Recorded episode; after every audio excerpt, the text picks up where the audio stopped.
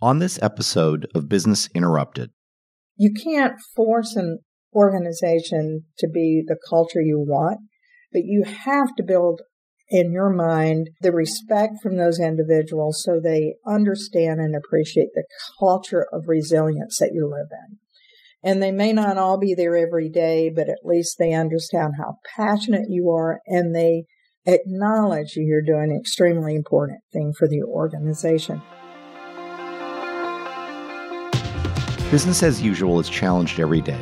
It's not about if disruption occurs, it's when.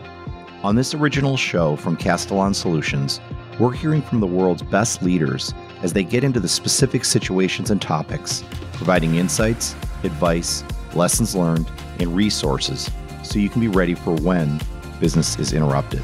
I'm your host, Brian Zawada.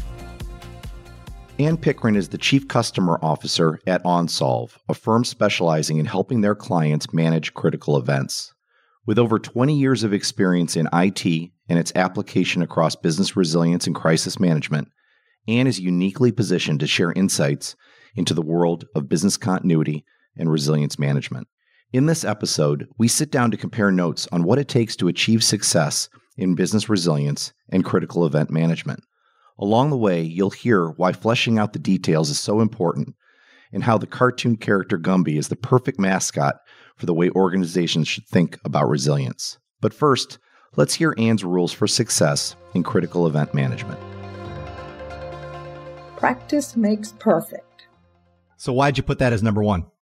I, you know, I think it's true because a lot of times people think of that as the Uh, end all. And I always tell people that how you practice is what makes you perfect in a crisis. And if you're not exercising and flexing those muscles during your exercises to the point that it hurts at times, then it's not going to really help you that much along the way. So I always use the term perfect practice makes perfect recovery. But not perfectly scripted so that you can have that pain to learn from. That's exactly true. And, and I see people just as examples. They will run their communications test. We're doing our quarterly test. They, they might announce a test. We're doing our test on Tuesday at 2 p.m. So you'll all be in your office, at your desk, at home, wherever it will be.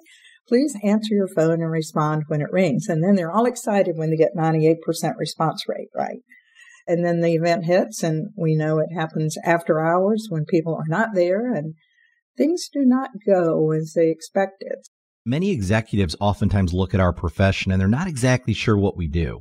And sometimes when you really do put them through the kind of that that exercise or that practice effort, it makes it real, makes it concrete, and I think that goes a long way as well. Absolutely. Some of the best exercises I've seen were the ones that are extremely both realistic, but also um, engaged all levels of the organization. And they were uh, well thought out, well planned. They were definitely scripted in that sense to a degree from the people who were putting on the exercise. And they got extreme value from it and they learned where they failed and they, you know, didn't follow the plan, didn't follow the culture. They stayed as the culture of the company. So it's uh, great to catch all those things through that process. All right, my turn to throw myself out there. I think in today's world, it is incredibly important to build what I'll call a what if capability. And what I mean by that is number one, having incredible insights at your disposal that you can mine to be able to understand downstream implications of whatever is thrown at you. Having a really good understanding of what I'll call substitutes. And what I mean by that is I lose X what is the substitute to allow me to continue to meet ultimately my my objectives. And i'm going to add a third part of kind of what if which is having the team the competencies that are the people can really pivot quickly. They can kind of forecast or think about the future to understand what's coming at them later on. So what if? That's number one on my list. A great one. I, I never thought about it. And you're going to see that I state it a little bit differently, but the same thing, which is what you said about having that that mindset of being to constantly know there's going to be something different thrown at you than you ever planned for. that it's never going to fall in place like you wanted it to or presumed that it would. And one of the things I think sets really strong professionals in this crisis management world and resiliency world are those who have that capability to stop under the cool and calm of all of the stress and anxiety that's going to be on your shoulders and start thinking about what's what if because you're absolutely right it won't play out. And you become at that point in time the really the consultant to your executives the advisor who's going to sit there and say no need to panic. We know what's coming downstream. Let's focus you know and leverage some of those skills that you have around the ability to be flexible through any event. And and I think I've seen it play out more times than, than not in either exercises, but even in real life events that it never happens exactly the way you planned. And if you can't pivot on a dime, but keep in mind the focus of those downstream impacts that you mentioned, then you're not going to be, uh, you're not going to be comfortable in the role and you're not going to be that advisor, that trusted advisor that you need to be inside your organization. The best plan never survives contact with the enemy. You know, that old adage. I think that's what you're getting at there. Good. All right. So far, we've just been agreeing with each other. Give me your number two. Having executive level support and engagement is absolutely necessary for optimal success in your program but there's a downside to it. that, that, that there is. Go for it. Let's let's hear your thoughts on that. It is a very uh, standard. I called it, as we would say, one of the universal truths that we have to deal with. But it comes, as you would expect, with what I think are obligations on our part to ensure that we gain that executive support which means it's not a matter of simply saying, I want a seat at the board or I want a seat in the C suite or whatever you have to earn that right to have added value to that organization to the point that they invite you into that role. But I think it's very, very key. It's on us as professionals to build to that executive rapport and get the culture of that organization aligned. And it's not a simple step of saying I'm going in at the C suite or a CEO. It really is working your way up through demonstrated value and um, organizational alignment that will bring you to the table.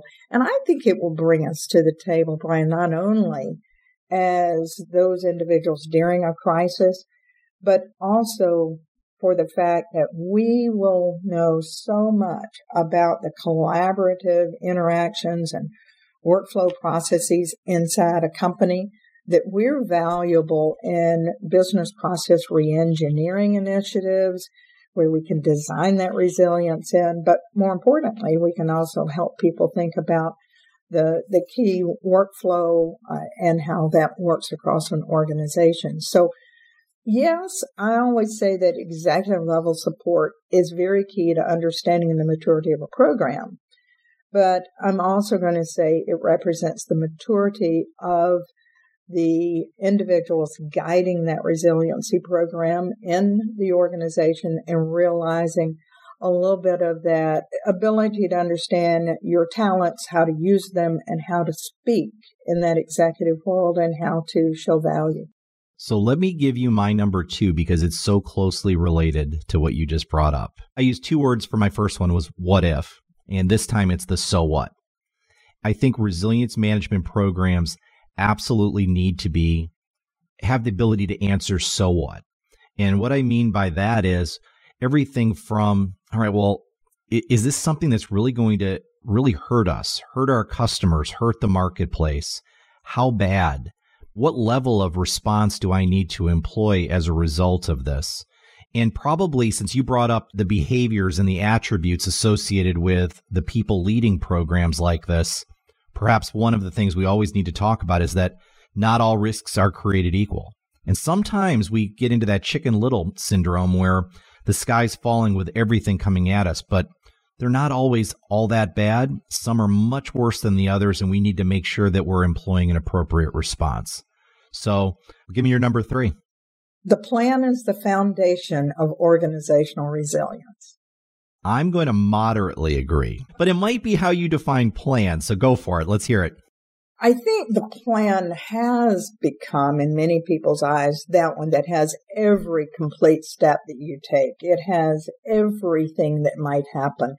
And even though people will talk about doing in the old days of all scenarios planning, that I've seen plans that were, you know, 150 pages long. I couldn't even find where the declaration notice was to how do I escalate to declare this you know, a crisis inside the organization.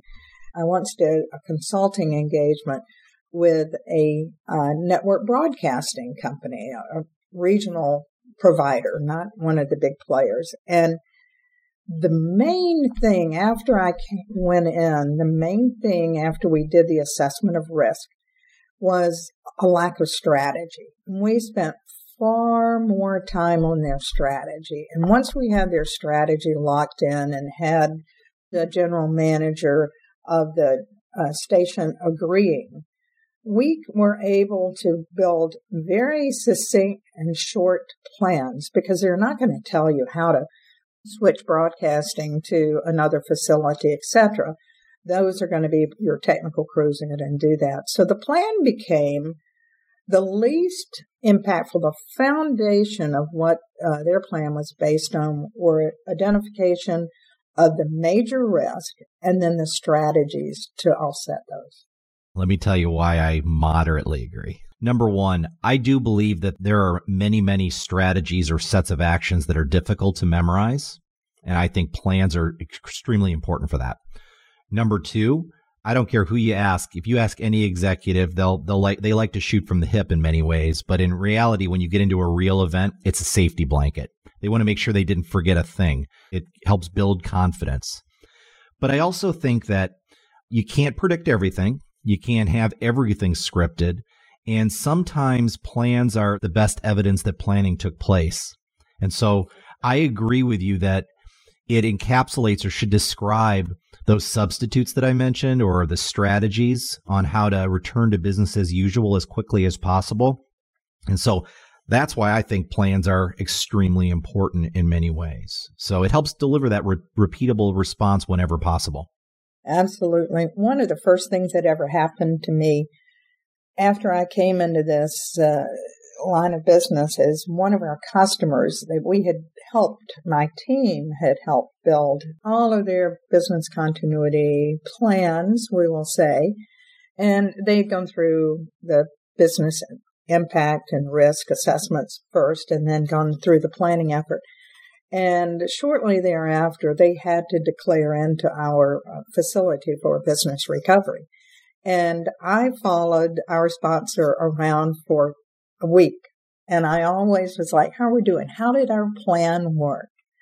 And he said, the details in your plan were nice because they made me prepare ahead of time.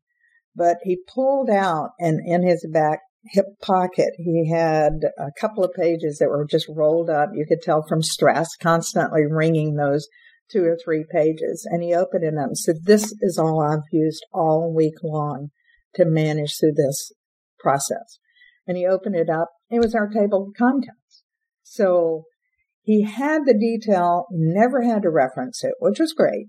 And he had check marks and notes to the sides of each one of those items. So I think the plan, the intent of the plan is really to make us think through and just feel comfortable that it's both flexible but has enough content if we need to get to it and it's the only thing we, you know, have available but more importantly, the strategy we have and that checklist that gives us the kind of uh, guardrails for where we're going to go with our recovery, I think is very key. All right, let me give you my number three. And uh, this one, I will confess, is the one that's most ambiguous, and that is a focus on affecting culture. I had a guest on my last season for Business Interrupted, and she had mentioned something that I thought was really important from an advice perspective to resilience professionals, which was be very deliberate, be very disciplined, hold your organization accountable. And we talked a little bit about culture and we talked about how build that that mentality of bend not break. That was one thing. And I think it was my next guest. We used the words resilience by design, being very intentional on, you know, thinking about designing, you, you know, your organizational strategy so it is resilient by nature. And in many ways, I think we're that that role or that our programs are oftentimes the role that allows us to see the forest through the trees be that you know that organizational conscience if you will when it comes to topics like this and uh, not that we're chicken little but that we're we're being intentional so first of all i'm going to date myself or any of you who have grown up from many years ago and happen to know about a character that sits on my desk and it is a little Gumby Flex. I was just awarding this as my Gumby Award uh, to one of our top performers in my group because of the idea that you have to bend but don't break, right? And have that flexibility that is required. Now, going back to culture, if you can't match the culture of your organization to build a resiliency program, you alone are not going to change that culture of that organization or enterprise, company, division, whatever it is. Uh, you may influence their ability to be better at what you're doing around resilience, but you're not going to change the culture. And you can't force an uh, organization to be the culture you want, but you have to build in your mind the respect from those individuals so they understand and appreciate the culture of resilience that you live in. And they may not all be there every day, but at least they understand how passionate you are and they acknowledge you're doing an extremely important thing for the organization. But again, it's kind of to match the culture. You know, in, in some places, that's what I always say that when we talk about, you know, executive participation in exercises, some places you'll get it, others you're not. And, you know, how you're going to work through that and being able to be mindful of that and what drives the culture. But it also is with your team and if you're fortunate enough to have team members or you're just one individual trying to save the world and keep your organization truly in business in this way, you have to be able to establish a culture of collaboration and open communication and fun. People have to know how passionate you are every time they see you, how excited you are, but also how willing you are to help them. So let's change it up for a moment. Your your perspectives on critical event management and what you're seeing with your customers as they they really prepare to respond really well. What's some of the keys to success with being able to manage through a critical event? What I'm seeing that's bringing people into critical event management, it's not simply the ability to respond and react when something happens. It goes back, Brian, to your so what. So it really starts on the risk side. What are the events, not what might they be, but what are the events and things that are happening that have a potential to disrupt my key business processes. And knowing those and how you get the earliest available warning on those as you possibly can. So it starts in risk intelligence. And we, and we always talk about, I think it's something that is really picking up with our customers is speed, relevance, and usability. So whenever you're looking at risk, you're trying to see how fast you can get the information, but making sure it's relevant and it's not just this massive flow of useless information of which the one key piece gets lost inside of that. So the key of relevance to is back to your so what. Um, if something is going to happen, what is the impact it's going to have to me and downstream? What do I need to do? And usability of that information to be able to take it and apply it into the resilience program that you built. And organizations are looking for that seamless workflow that says, I know probably what's going to happen, but I don't know every type of event. but I do know where my critical employees or supply chain or our facilities or assets or wherever they are, where those are by location. So I can typically watch for developing events to places that are relevant to me and then leverage that right into how do I communicate, share that information, protect the life of individuals or the assets of the company or whatever. And then that's when we flow into the critical communications.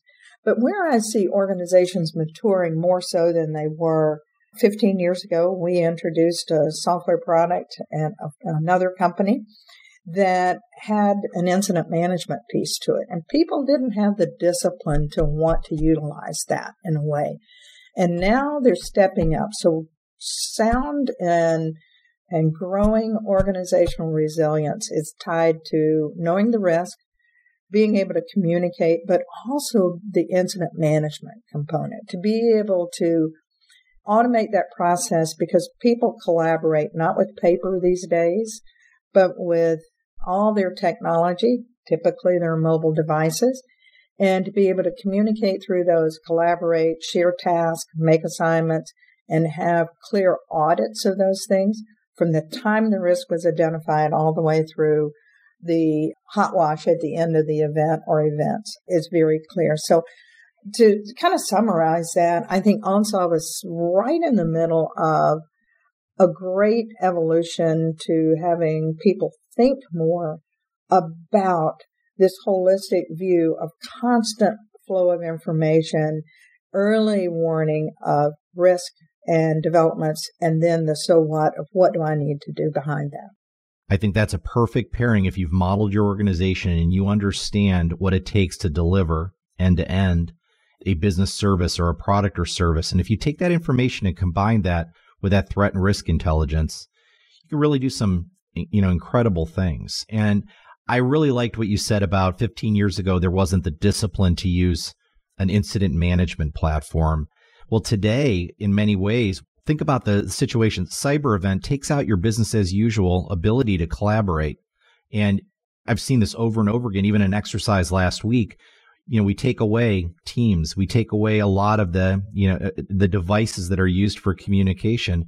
Well, how do you do it in that, you know, what's the substitute? And I think that's key. And and the other part of it is is God knows we've lived like this the last few years, um, the multiple events taking place at the same time and having people that have to juggle that just so so difficult uh, without those capabilities. And so, yeah, I think this. I think your points about critical event management combined with our top three lists really do overlap quite a bit. You know, one of the things that I think has changed in the industry as well, crises are no longer asynchronous. You don't get to do one and manage it and then walk away and nor do they stop after 30 days, that old planning assumption. right. As we now know after years of going through uh, where we've been. But it, watching people have to simultaneously deal with a pandemic outbreak and, and business shutdowns in a retail market and having wildfires impact some of their facilities, tornadoes, hurricanes, and then put a little technology outage or two on top of that and see in a period of the first 12 months of the pandemic, this gentleman had 12 ongoing events he was managing. And try to keep that straight without leveraging some technology to allow you to communicate and collaborate and keep tasks separate. Because now your plan is it's strategies over here and here, and it's what's, you know, what's the next uh, whack-a-mole that you've got to come up and address and what's going to hit you next. And, and I think that's so much the value that people now see because now, based on the impact of those things, people are held more accountable for how they lived through those events and recovered through those events. Their board, their shareholders, their employees are all all have a voice at the table. Why was this not handled better? you know, in those cases? Or was it handled to the optimum performance? And being able to go back and audit to say, we identified this risk on this day at 2.05 p.m., The first communication went out at 2:07 p.m. to ask people to evacuate and to be able to track that across everything that happens in the event, the incidents and tasks that were performed, the adjustments, you know, the magic, it's always going to change, right? The adjustments that had to be made on the fly and capture all of that. I think is the world that we live in now that was never that complex as it is today. And for those that don't know you and wanted to follow up, how, what's the best way for them to reach you? Best way is ann.pickren, and that's P-I-C-K-R-E-N, at onsolve.com, or look me up in LinkedIn and uh, watch some of the things we post there, and you can always communicate there. I'm pretty active. Thanks for listening to Business Interrupted. I'm Brian Zawada for this scenarios episode. To get more insights and resources, head over to castellanbc.com and follow along wherever you get your audio.